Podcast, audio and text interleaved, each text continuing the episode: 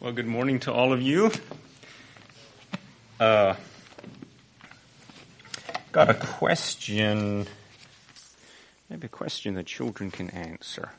What is your favorite Bible character or favorite Bible story? Anybody want to answer that question?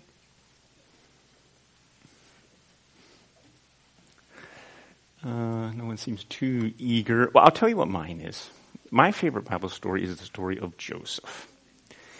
One thing I appreciate about Joseph is there's not a whole lot that you can pick apart about his life. He, I mean, different of different of the Bible heroes, they had their time when they fell.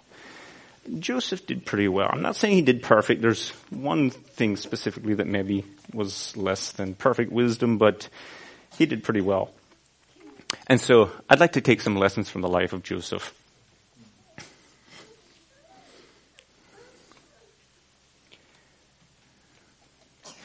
Uh, if we want to turn out the way Joseph did, have our life be as important as Joseph was, maybe we can take some some hints from the way he lived his life. I'm going to start out in Genesis 37. 37, read verses 1 and 2. And Jacob dwelt in the land wherein his father was a stranger, in the land of Canaan. These are the generations of Jacob. I'm getting to that point in life where I need to wear glasses to read. These are the generations of Jacob. Joseph, being 17 years old, was feeding the flocks with his brethren. And the lad was with the sons of Bilhah and with the sons of Zilpah, his father's wives. And Joseph brought unto his father their evil report. This is the first, uh, the first um, thing we see about Joseph, about his character, before just mentioned his birth and whatnot. Uh, so this is the first thing that we're given about Joseph, uh, about his integrity it doesn't say exactly what this was that he was saying, but apparently whether his brothers were doing, talking, whatever, something that was not up to snuff, uh, he told his father about it. There's a lesson in that for us. Number one, he recognized evil when he saw it, if, if that's what this was all about. Uh, and maybe this is a lesson that's, that would apply to the children. After church or whenever it is, you're together with your friends off in some corner, and they're doing or talking about things that you know your parents would not approve of. Go tell your parents about it. Uh, or even, you know, or even older to the youth can take the same the same uh, lesson out of that. Now, the other thing that we can take out of that is fathers or mothers. Do you have that relationship with your children, especially youth, thinking that they would come and confide in you if there was something going on? Uh, just uh, an encouragement to to have that connection, and to have that connection, you better start when they're young. uh, it'll be much easier to have that to have that uh, relationship with your children if you start when they're young. Proverbs 1:10 says, "My son, if sinners entice thee, consent thou not." Just kind of a thought going along with that. Okay, 3 and 4 verses 3 and 4. Now Israel loved Jacob, sorry, Israel loved Joseph more than all his children because he was the son of his old age. He was like 91 when Joseph was born. And he made him a coat of many colors. And when his brethren saw that their father loved him more than all his brethren, they hated him and could not speak peaceably unto them. Him. Uh, this is maybe a lesson for us as parents personally, I don't see this as real wise on Jacob's part to show favoritism to one son. Uh, so just a thought. For instance, in our homes, does one child get away with stuff the other child, other children can't? Just a, a thought.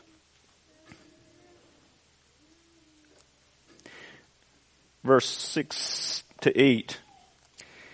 And he said, uh, okay, this is after Joseph had his dream. And he told his brothers, and he said unto them, Hear I pray you this dream which I have dreamed. For behold, we were binding sheaves in the field, and lo, my sheaf arose, and also stood upright, and behold, your sheaves stood round about, and made obeisance to my sheaf. And his brethren said unto him, Shalt thou indeed reign over us? Or shalt thou indeed have dominion over us? And they hated him yet the more for his dreams and for his words.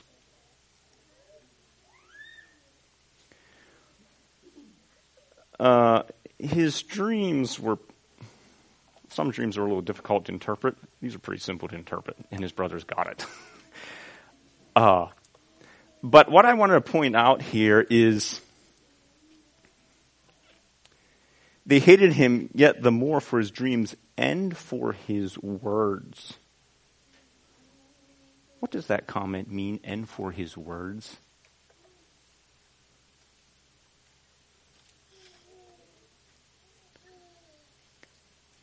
This is the one thing that I can find in Joseph's life where he maybe, as a young man, wasn't as smart as he should have been.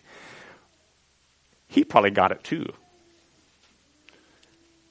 was he kind of saying to his brothers what this dream probably means? You know, let your imagination go a little bit. Uh,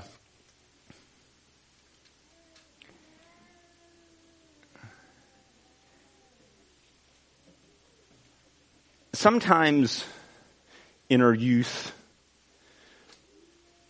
we can have uh, misguided zeal, just a little bit not mature. I'm not going to come real hard on Joseph for it, just showing that maybe this wasn't wise and uh, just just a thought. In our youth, maybe this is a message to the youth. Uh, our wisdom is not what it might be in 50 years. There's a story in the Bible of another young man. Now, he was older than Joseph was, but he would just still call him younger. That is uh, King Rehoboam when he became king. Young man, inexperienced in ki- being king. I don't know how young he was at this point, but he asked counsel when Israel came to him saying, you know, make our lives a little easier. Solomon was kind of a hard man to have king over us. So he asked wisdom from the old men, you know, what should I say? And of course they encouraged him, you know, if you're nice to these people, they'll serve you. He asked wisdom of the young men. Now, okay, the young men said, tell them that your little finger is going to be as thick as your father's waist. What, what he, the point was that you thought it was bad with my father, I'm really going to be hard on you. What was their point? What were his friends, the young men, saying? What was their, what was their train of thought? Well, was it that you can't let the people run over you? You gotta let them know who's boss. I mean, if you just let, just let them be the, the rulers, I mean, this will never work. You have to show them who's boss. Was that the train of thought?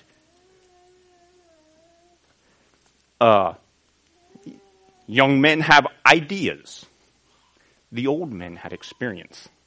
So let's remember that. Uh, young men can have ideas, the old men have experience, and obviously the experience would have worked a whole lot better than the young men's good ideas. Verse 11 And his brethren envied him but his father observed the seeing. Okay, his brothers were jealous. Uh, if you are alive, you're going to see people that have it better, that have it better than you, or you think they're going to have it better than you. It looks like they have it better than you. it's just something we face in life. Just beware of jealousy. It can destroy. Starting again, verse 12. And his brethren went to feed their flocks in Shechem. And Israel said unto Joseph, Do not thy brethren feed the flock in Shechem. Come, and I will send thee unto them. And he said to him, and he said to him, Here am I. And he said to him, Go, I pray thee, see whether it be well with thy brethren, and well with the flocks, and bring me word again. So he sent him out of the vale of Hebron, and he came to Shechem. What was the big deal with Shechem? They were at Shechem, and he sent Joseph to see if everything's okay. What, what's the point? Was it just that they were away from home for a while? If you think back, Shechem is where they had that incident with his daughter, Dinah. And two of his sons went and killed every, all the men in the town. Now, apparently there still people living there at this point or whatever. But is that why Jacob was concerned? We have uh, something bad in our past the point I want to bring about is out of this is uh, let's live our lives in such a way that we don't have issues back there that are going to come back to haunt us. Or obviously we all make mistakes, but let's deal with with our issues so that we don't have to be uh, worrying about them down the road. Romans 12:18 says, "If it be possible, as much as lieth in you, live peaceably with all men.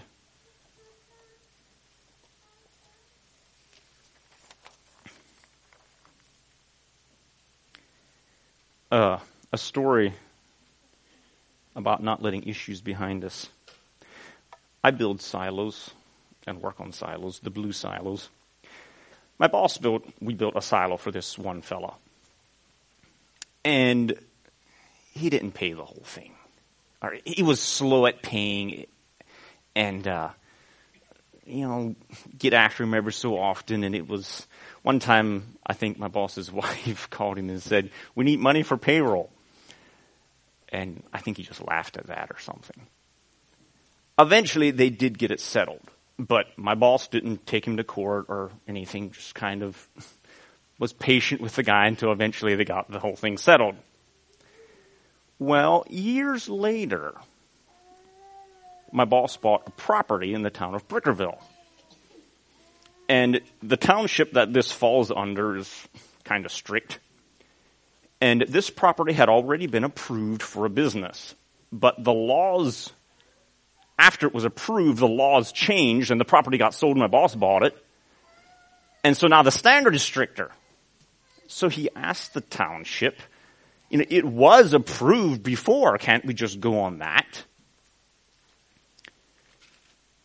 Well, who should be on the township board but this farmer? That he could have gotten into a fight with before, but the farmer knew that he had been a little hard on him, hadn't paid his salary when he should have. And so he makes this request and the one person on the township says, well, is there room there for a tractor trailer to turn around? And this farmer says, oh, there's all kinds of room there. Just bloop, put it through, was approved. If he'd have made that farmer mad years before in the, his dealings with him, that farmer could have really made it hard for him. So just a thing of, uh, let's live peaceably with all men if possible it might come back later on to, to bless you or curse you.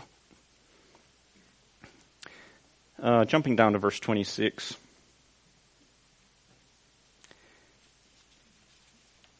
This is after Joseph was there and they were conspiring against him. And, okay, they had him in the pit.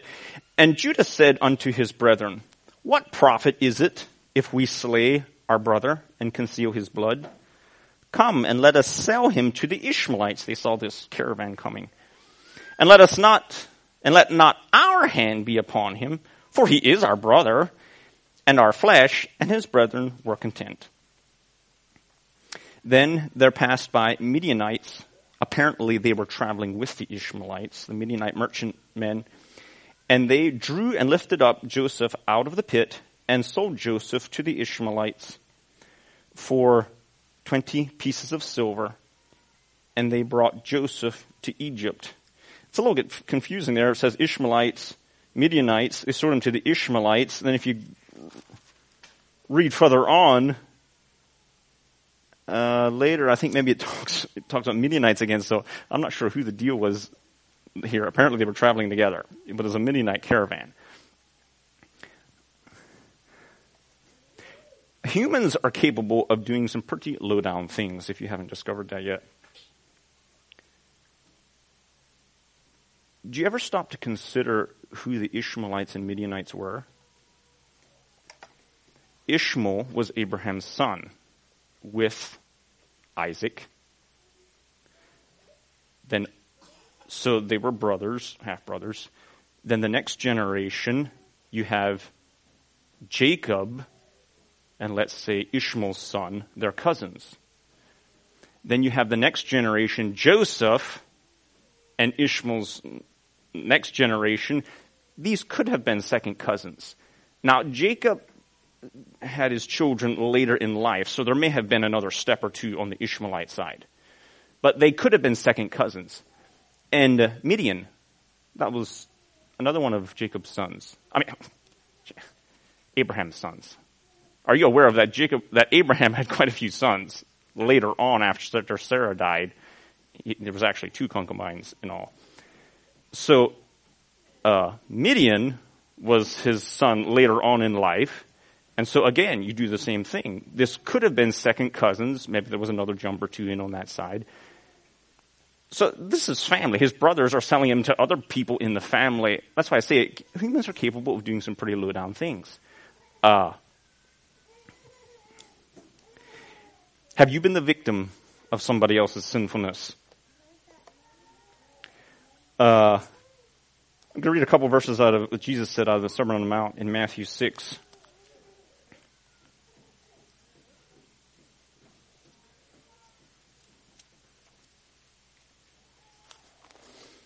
14 and 15.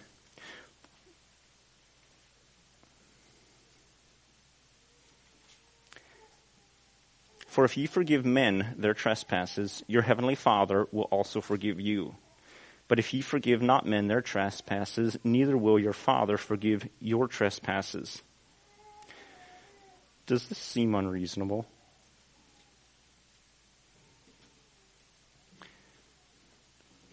This is not only holiness, it is also for our own good. You probably all heard, a lot of you have heard the, the story. I don't know if this was supposed to have been someone's dream or what, about the, the man who had trouble forgiving someone. He, he had the guy in a cage. There was a prisoner in the cage, and he was told to unlock the cage, let the prisoner go free, and when he finally did, he saw himself walk out of the cage. That's, there's truth in that. Unforgiveness is going to put you in the cage.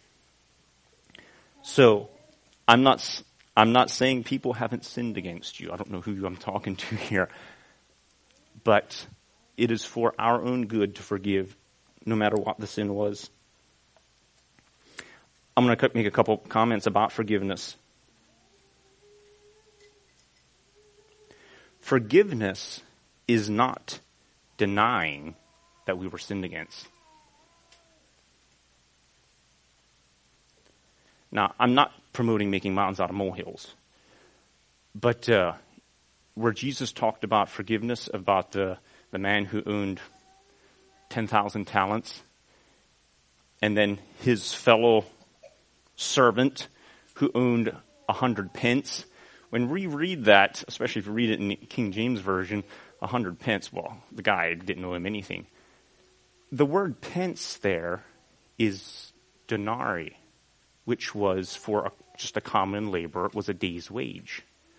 So this man owed him a hundred days' wages. So let's just take a common, kind of bottom of the ladder laborer. Let's just say a hundred dollars a day. A hundred wages, that would have been $10,000. Now, it was way less than what the other servants' debt had been. That probably comes in the millions. But the point is, there was a debt. And so I'm not, don't try to, if someone sinned against you, acknowledge it. Yes, they did sin against me.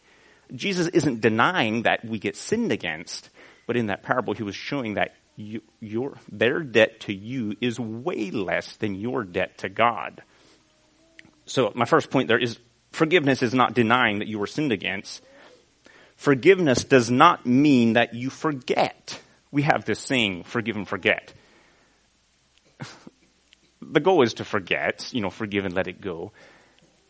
The fact of the matter is some things you probably won't forget. Forgiveness, depending how bad it was, forgiveness does not mean that forgetting. Just because you didn't forget, that doesn't mean you didn't forgive. And forgiveness does not mean that you now trust that person. Now, we want to get to that place. Give a person a second chance. But depending what it was, there are situations where, at least right up front, you're not going to trust the person. They're going to have to prove themselves. What is forgiveness? Forgiveness is releasing the debt, letting it go. Like the parable that Jesus gave, canceling the debt, uh, the for, forgiving the debt. It's just letting it go. They sinned against me, but we're just going to let it go. Or not demanding that you do this and this and this and this and this to make it right. Just canceling the debt.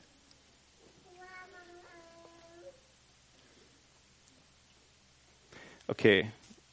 Uh, let's jump forward to chapter 39, verse 1. And Joseph was brought down to Egypt, and Potiphar, the officer of Pharaoh, captain of the guard, an Egyptian, bought him of the hands of the Ishmaelites, which had brought him down thither. To human eye, this would appear as random chance. You got taken down, this is the man that happened to buy you. We are not the victims of random chance. This is all in God's plan. Reading on. And the Lord was with Joseph, and he was a prosperous man, and he was in the house of his master, the Egyptian. And his master saw that the Lord was with him, and that the Lord made all that he did to prosper in his hand. And Joseph found grace in his sight, and he served him, and he made him overseer over his house and all that he had he put in his hand. And it came to pass from the time that he had made him overseer in his house and over all that he had, that the Lord blessed the Egyptian's house for Joseph's sake. And the blessing of the Lord was upon all that he had in the house and in the field. And he left all that he had in Joseph's hand, and he knew not aught that he had save the bread which he did eat. And Joseph was a goodly person and well favored. So, was Joseph moping in a corner, brooding about how bad he'd been treated? It would not appear so. That's why I said forgiveness is for our own good. It releases us to be productive. There's a, I don't know what became of the fellow, maybe he's not living anymore, but there was an old man that used to live close to brother and sister in law. He'd bike on a bicycle. He was homeless. He was living in some uh, shipping container. Uh, and he'd feed the rats, rats popcorn, so all these rats were were around too. Uh, but anyway, they they had tried to befriend him, and if I remember right, one of the things his issues was he remembered the way such and such a person had treated him and how bad this was, whatever. It would seem that he was holding on to this yet. So what does his life have to show? Homeless? Living in a shipping container? Unforgiveness is going to take you down. I don't know what other issues were in this man's life, but I'm just using that as a point that unforgiveness was not doing that man any good. Verse 10 you know the story about Potiphar's wife. And it came to pass, okay, she was trying to get to get him. And it came to pass as she spoke to Joseph day by day that he hearkened not unto her to lie by her or to be with her. So he did not just resist temptation, he made a point to cut the temptation off. Just plain on stay away from her. Uh, don't flirt with temptation. For example, I don't know exactly what your standard is here, but I'm going to use this as an example. Don't have the attitude,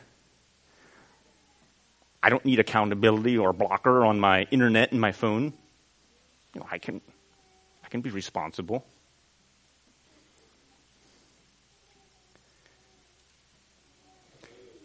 A year, a couple years ago, I think it was before COVID, at Bible school, back in the counseling room, we had a young man who used to go to one of our churches. He wasn't with the church anymore, but he came to visit and was there at the evening meeting.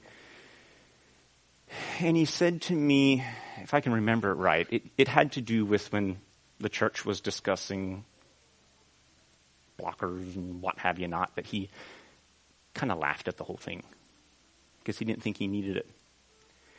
Well, he was in sin and it came through his phone, well, the internet on the phone.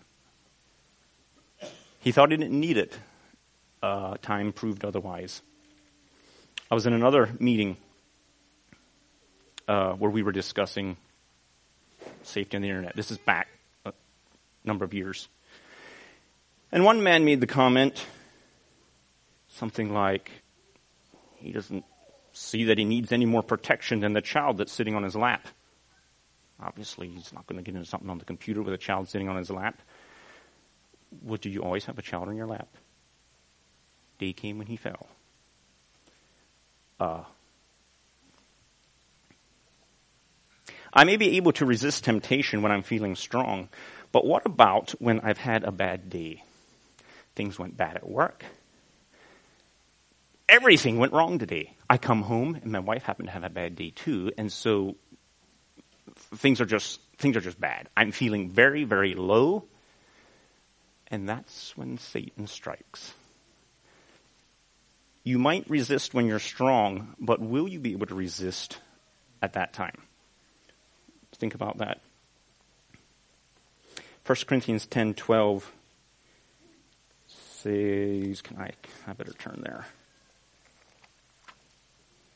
Uh, yeah, I think that's where it says, let him that thinketh he standeth take heed lest he fall.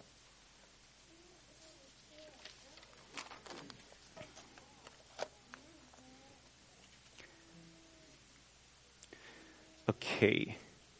Now back to Joseph and Potiphar's wife. Okay, you know the story. Uh, let's jump in at verse 19.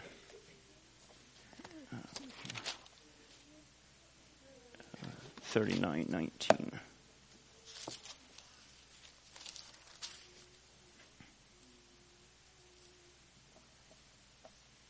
And it came to pass, when his master heard the words of his wife, which she spake unto him, saying, After this manner did thy servant to me, that his wrath was kindled.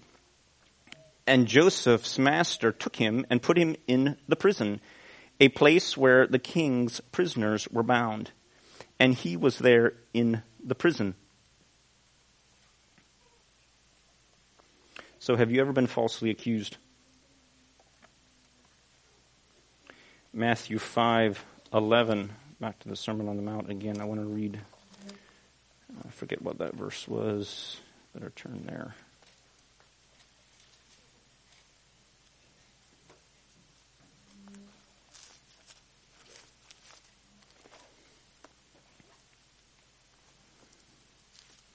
Matthew 5 verse 11 says, Blessed are ye when men shall revile you and persecute you and shall say all manner of evil against you falsely for my sake. Now that's probably more in the persecution line. Uh, another verse I want to read is 1 Peter 2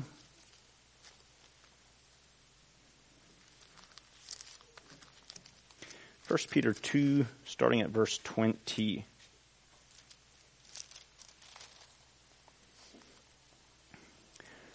For what glory is it if when ye be buffeted for your faults, you take it patiently?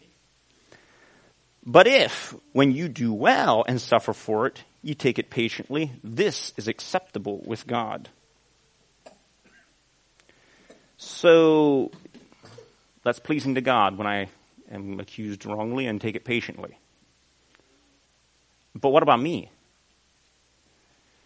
So I did the right thing, but what about me? I'm still being falsely accused. Let's read on. I mean, does God, okay, so I get a high score, I'm acceptable with God, but that doesn't change the fact that I'm suffering. Verse 21, for every, for even hereunto were ye called, because Christ also suffered for us, leaving us an example that ye should follow in his steps, who did no sin, neither was guile found in his mouth, who when he was reviled, reviled not again, when he suffered, he threatened not. He didn't say, I'm going to get even with you sometime. But committed himself to him that judgeth righteously. He committed himself to God who judges righteously.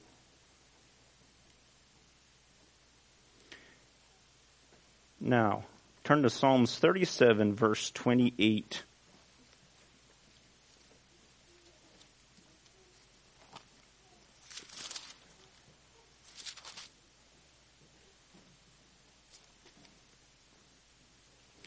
It says this about God.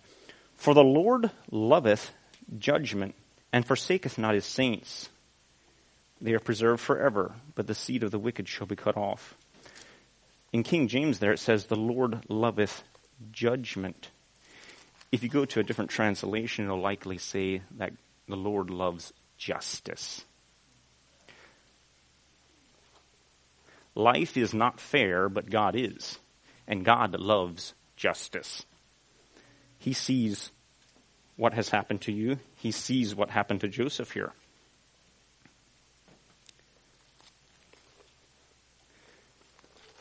Okay, back to Genesis. Verse 19. No, verse 21.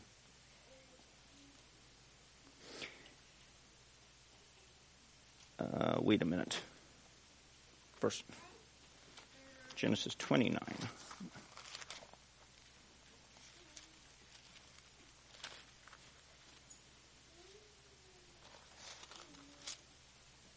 Thirty-nine.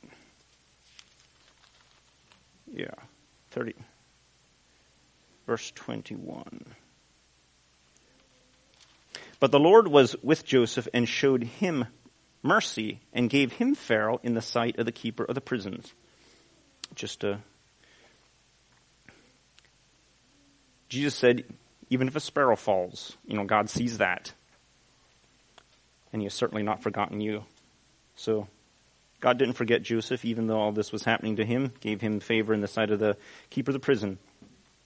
Well, I don't know how long he was in prison, but uh, the butler and the baker show up from the king. They were there in prison. Joseph was ministering to them, or however he, he was doing. He was kind of put in charge of the prison. The prison keeper saw that he has talent. And so, you know, the story goes, they had a dream. Joseph interpreted the dream. The butler was going to get his old job back again.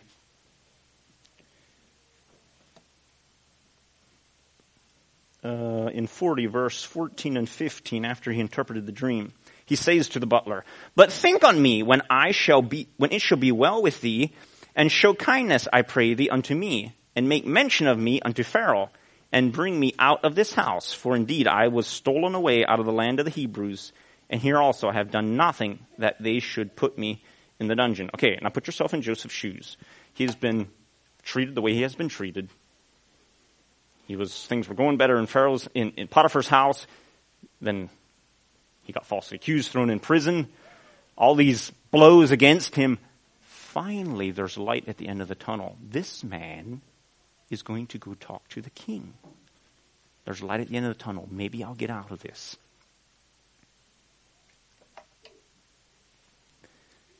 Verse 23. Yet, okay, so it happened, right, like he interpreted from the dreams. Yet did not the chief butler remember Joseph, but forgot him. He was sitting in prison another two years after that.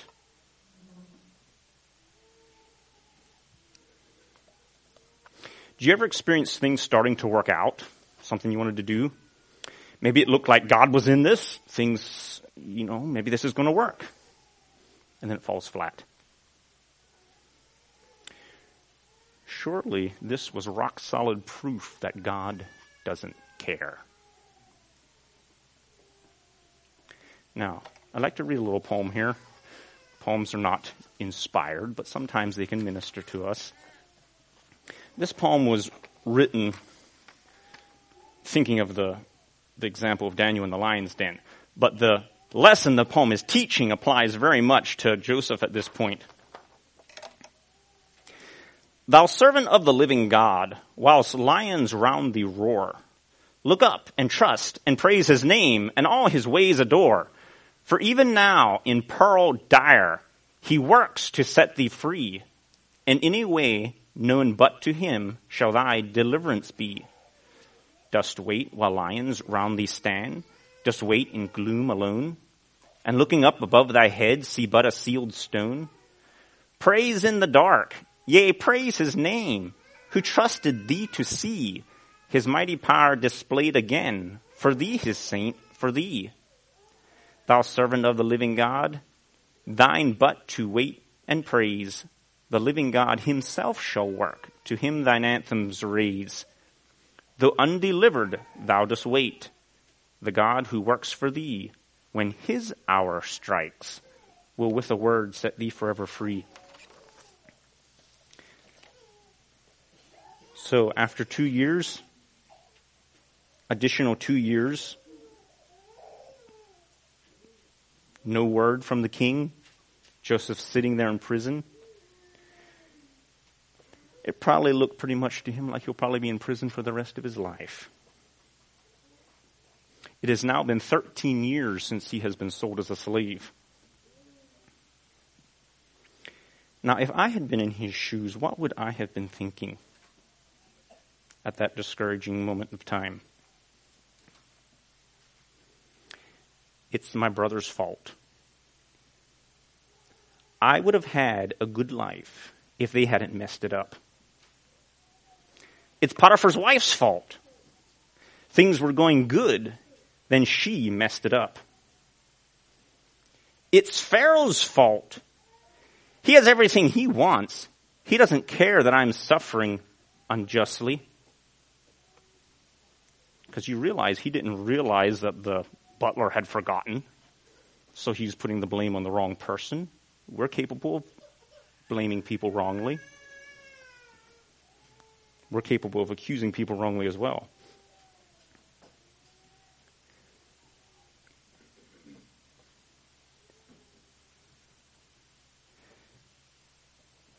Uh, Hebrews 12, 15 uh, talks about the root of bitterness. Lest any root, root of bitterness springing up trouble you. However it words it there. Beware of the root of bitterness. Uh, did any of you ever deal with a root in the garden that was hard to get rid of? That's what bitterness will be like. We had thistles in our gardens once we moved to this place and there was a patch of thistles there. You pull them up, but that doesn't kill the root, and the root just puts up more thistles. And you really have to concentrate on it, work on it, keep them pulled so that they can't get sunlight till it finally dies. But uh, the root down there can really be a, a trouble to you. And the root of bitterness, if that has taken root in our heart, uh, We need to work to get rid of that. and it's not, or the root of bitterness will not do you any good. But uh, think of those things a different. I, I read there. It's their fault. It's their fault. It's their fault. They messed up my life. They messed up my life. They messed up my life. What is the mindset? What, what's the underlying mindset that's producing that thought? Is it the mindset, I am entitled to a good life? Most other people have a good life. I'm entitled to a good life, but everyone else, circumstances are messing it up. They're messing up the good life that I was entitled to. This isn't fair. Does, does that make sense? Is that the, the underlying thought, the mindset? We don't even think about that. We have it, but where in the Bible does God promise us a good or easy life? We live in a world that is under the curse.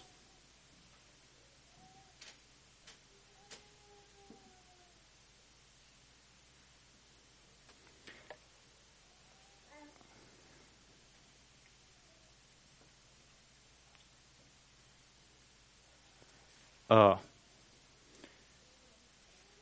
basically, we're promised trouble in this life. Or if you've been born, you, that's part of the package. If you're alive, trouble is part of the package. Now, we don't all get our troubles at the same time, so maybe it looks like you are the only one who's having all these problems. Well, maybe your brother already went through something, you have no idea what he went through. And maybe his are still coming.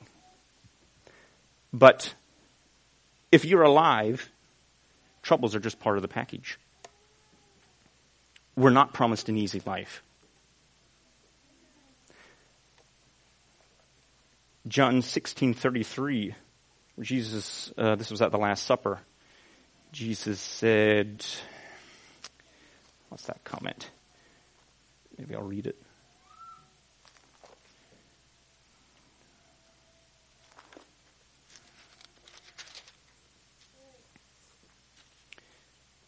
These things I have spoken unto you, that in me ye might have peace. In the world ye shall have tribulation.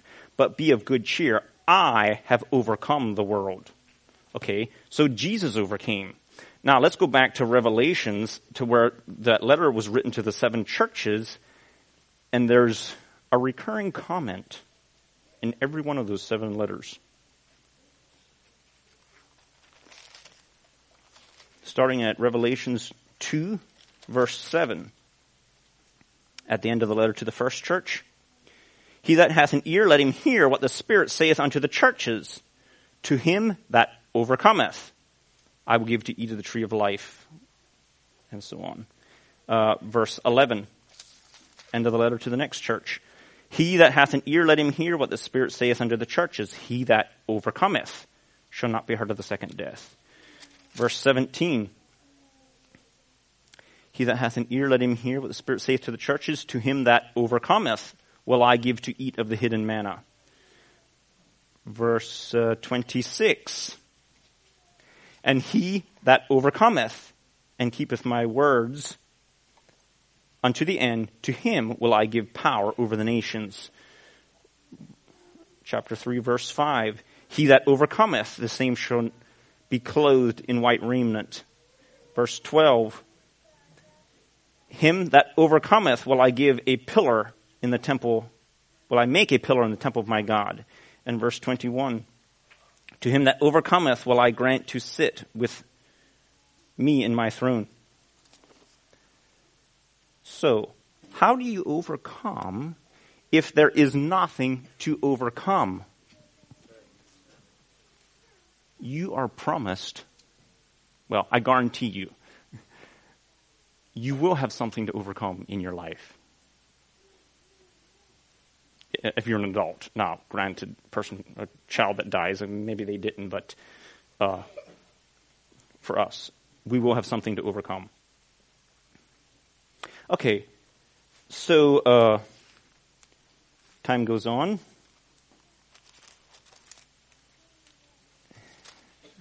Pharaoh has a dream no one can interpret it, and the butler remembers. God is on your side. Do you think he pricked the butler a little bit right then? However, all he did it, uh, the butler remembers in God's timing. God's timing has arrived. Do you believe that God is all powerful? Who would have thought that Joseph would go from prison to the throne? That is almost, almost, that is just unheard of. We serve an all powerful God. Uh, uh, there's a verse that says, after he had patiently endured, inherited the, inherited the promise. That's talking about Abraham. Joseph had to patiently endure. But in God's timing, I remember I said God loves justice.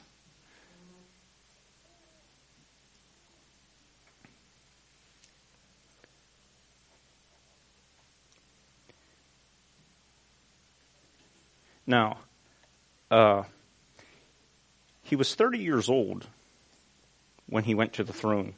Do you know how old he was when he died? He died at 110. So he suffered more or less for 13 years.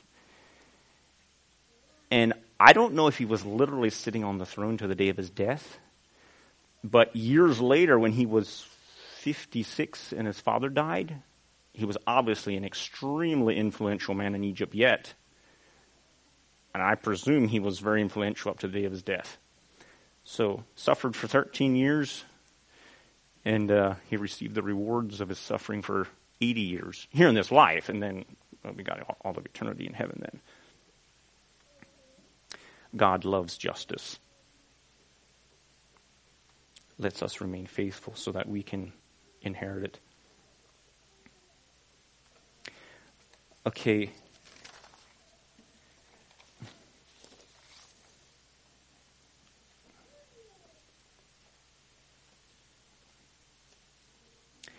verse, or cha- chapter 41, verse 50 and 51. Eventually, after the famine, uh, the famine comes, and his brothers are coming to buy food.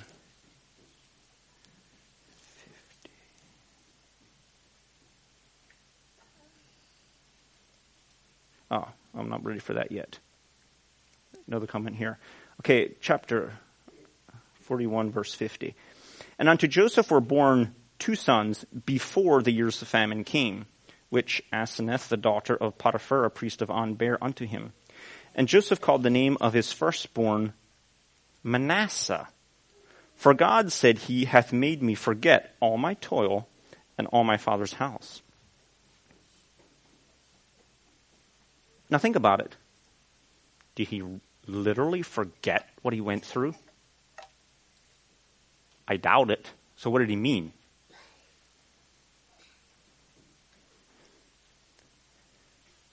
I'm going to suggest that he forgot the pain. I've been through some things in life, as maybe some of you have, and another man who went through some kind of some similar, well, I'll just put it this way mental turmoil. Another man who was through it made a comment of it being like hell on earth. Now, that statement is, of course, not literally accurate, but I knew what the guy meant. Mental turmoil is a terrible thing to go through more, to go through. Today I can say, okay, I know I went through it, but all the pain from it, God is making me forget. I, I just, I don't feel it anymore.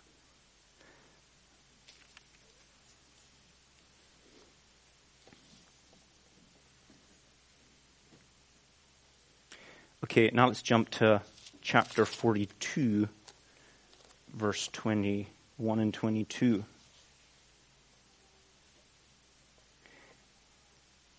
Okay, this is after the, the brothers came to buy corn Joseph recognized him, but they didn't recognize him, and he's treating them roughly. And they said one to another, We are verily guilty concerning our brother, in that we saw the anguish of his soul when he besought us, and we would not hear. Therefore is this distress come upon us. And Reuben answered them, saying, Spake I not unto you, saying, Do not sin against the child, and you would not hear? Therefore, behold, also his blood is required.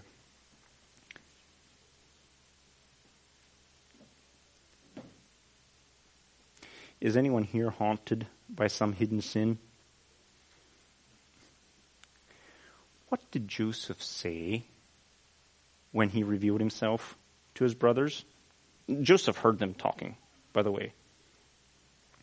And later on, when he revealed himself to them, uh, jump over to 45, chapter 45, verse, starting at verse 4. And Joseph said unto his brethren, Come near to me, I pray you. And they came near. And he said, I am Joseph your brother, whom ye sold into Egypt. Now therefore be not grieved nor angry with yourselves that ye sold me thither, for God did send me before you to preserve life. For these two years hath the famine been in the land, and yet there are five years in the which there shall be neither earing nor harvest. And God sent me before you to preserve you a posterity in the earth, and to save your lives by a great deliverance.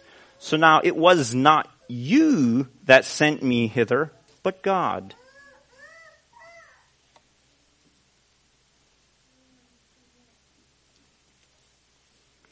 There is forgiveness available if you have hidden sin, bring it to the light. But back to this comment here. It was not you, but God that sent me here. Seriously? It was God that sent me and not you? Well, one thing is obvious is that Joseph forgave his brothers. Romans 8:28 says all things work together for good to them that love God. Okay, God permitted his brothers to do this. If God permits something in your life, it means he's also pledging that he's going to use it for good. Now, maybe we have a part in staying faithful. It's, it's only to the children of God that it's promised to work together together for good. Not everything itself is good. Some things are quite bad. If God allowed it, then his children can be assured he will use it for good. I got another poem now I'd like to read. Considering Joseph's words, it wasn't you that sent me here, but God. Things don't just happen to us who love God. They're planned by His own dear hand. They're molded and shaped and timed by His clock. Things don't just happen, they're planned. We just don't guess on the issues of life. We Christians just rest in our Lord. We are directed by His sovereign will in the light of His holy word. We who love Jesus are walking by faith, not seeing one step that's ahead not doubting one moment what our lot might be, but looking to Jesus instead. We praise our dear Savior for loving us so, for planning each care of our life, then giving us faith to trust Him for all, the blessing as well as the strife. Things don't just happen to us who love God, to us that have taken our stand. No matter the lot, the course, or the price, Things don't just happen, they're planned.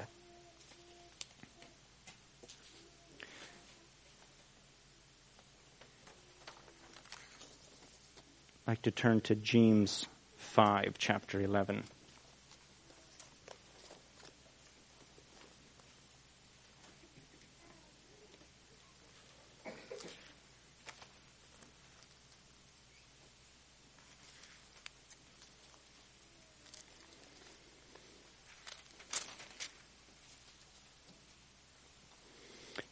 Behold, we count them happy which endure. Ye have heard of the patience of Job and seen the end of the Lord, that the Lord is very pitiful and of tender mercy.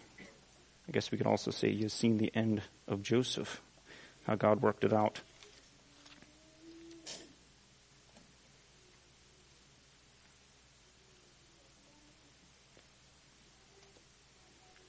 Uh, and 1 Peter 3, no, no, 1 Peter 1, verse 4.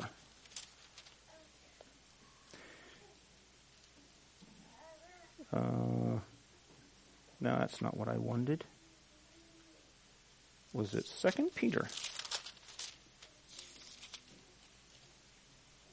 Yes. Second Peter verse 4.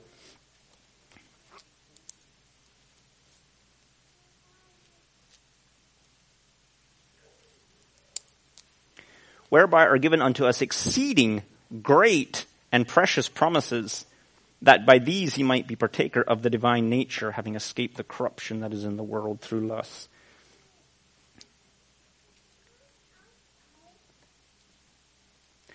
do I believe those fantastic, great, precious promises, or do I just quote them?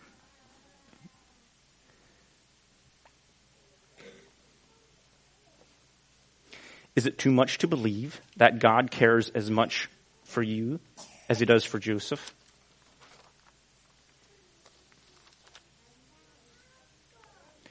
and a verse from 1 Timothy yet, 6:12.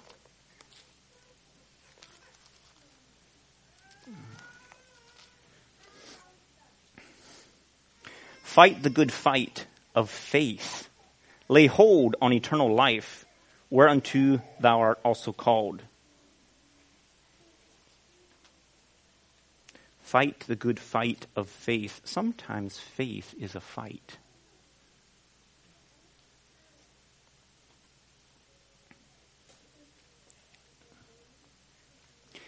Uh, just a comment about faith. I see it that faith and obedience walk hand in hand.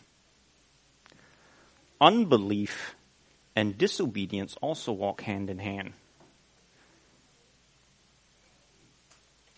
We see when we look at the Israelites that unbelief caused them to sin, but doesn't, and doesn't sin also cause unbelief? uh, let's grab a hold of faith and believe what God says.